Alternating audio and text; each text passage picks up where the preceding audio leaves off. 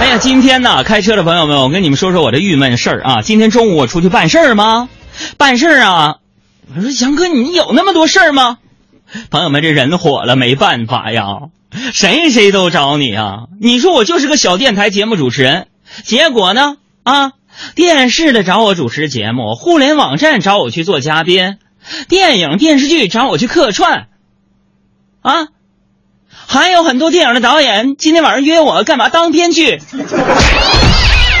忙忙死了，朋友们，我天天的，啊，出去办事儿嘛，我就路过一个小区的一个门口，啊，一个小区，哎呀，我就看到一个六七岁的一个小女孩在那打他打他弟弟，六七岁小女孩打弟弟，我的天呐，我赶紧制止啊，朋友们，就我这个性格。爱管闲事儿，爱扯老婆是，哎，不是，爱管闲事儿啊！我就过去了，我过去啪给你，我不能打小孩，放心啊！我就定那个小孩了，我说小妹妹，你为什么打你的小弟弟啊？小女孩就说了，怎么了？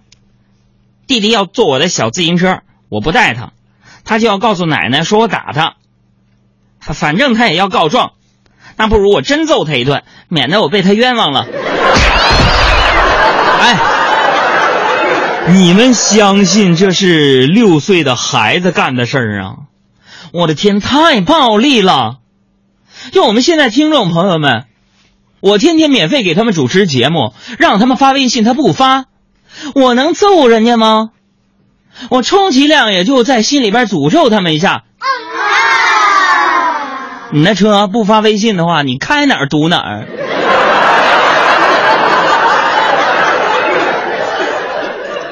走到哪哪块交通管制，永远排在红灯的第一辆。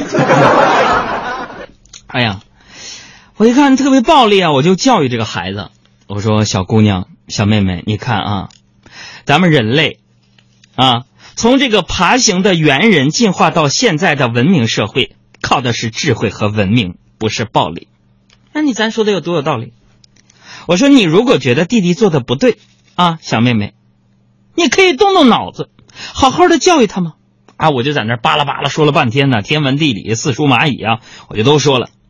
最后，小工人就问我：“叔叔，那你的意思是人是猴子变的，对不对？”我说：“对呀。”那么，叔叔，请问你原来是哪个动物园呢？